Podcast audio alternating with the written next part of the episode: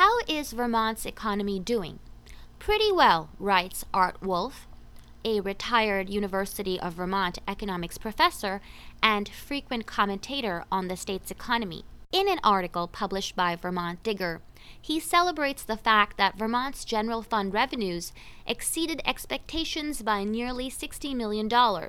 And how did this magic happen? Well, if you read the piece, you can only conclude that it just happened on its own. The piece uses passive voice, attributing absolutely no agency to the Trump Tax Cuts and Jobs Act, which is the real reason why Montpelier has tens of millions of extra taxpayer monies to play with this year. Wolf cherry picks facts to support his claim that the state's economy is thriving.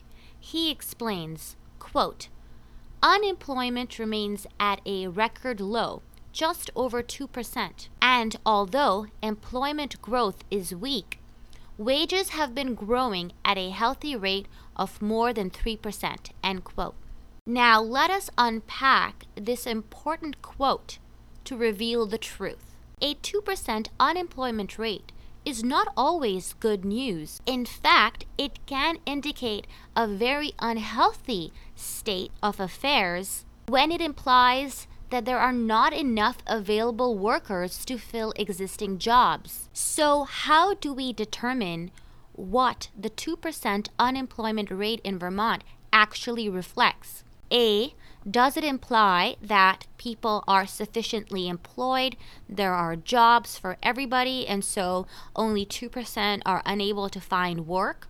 Or B, does it imply that there aren't enough workers in the workforce to begin with? Wolf answers this question when he says that employment growth is weak. Employment or job growth is a measure of how many jobs are created on a monthly basis. If job growth in Vermont is weak, this means that new jobs aren't getting created.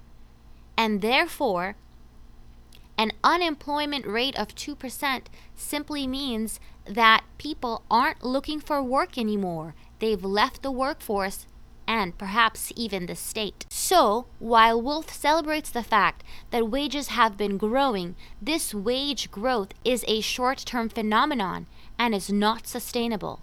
How can it be when there are no new jobs and when the workforce is declining? After painting a very rosy picture of Vermont's economy, Wolf admits the state will probably announce a 50 or 60 million dollar surplus, but when we add in the expenditures we need to make to fulfill the promises made to state and local employees, that is, the unfunded liabilities for the public pension and healthcare benefits, after factoring in that enormous piece of debt, then the fiscal year 2019 comes up at least $200 million short.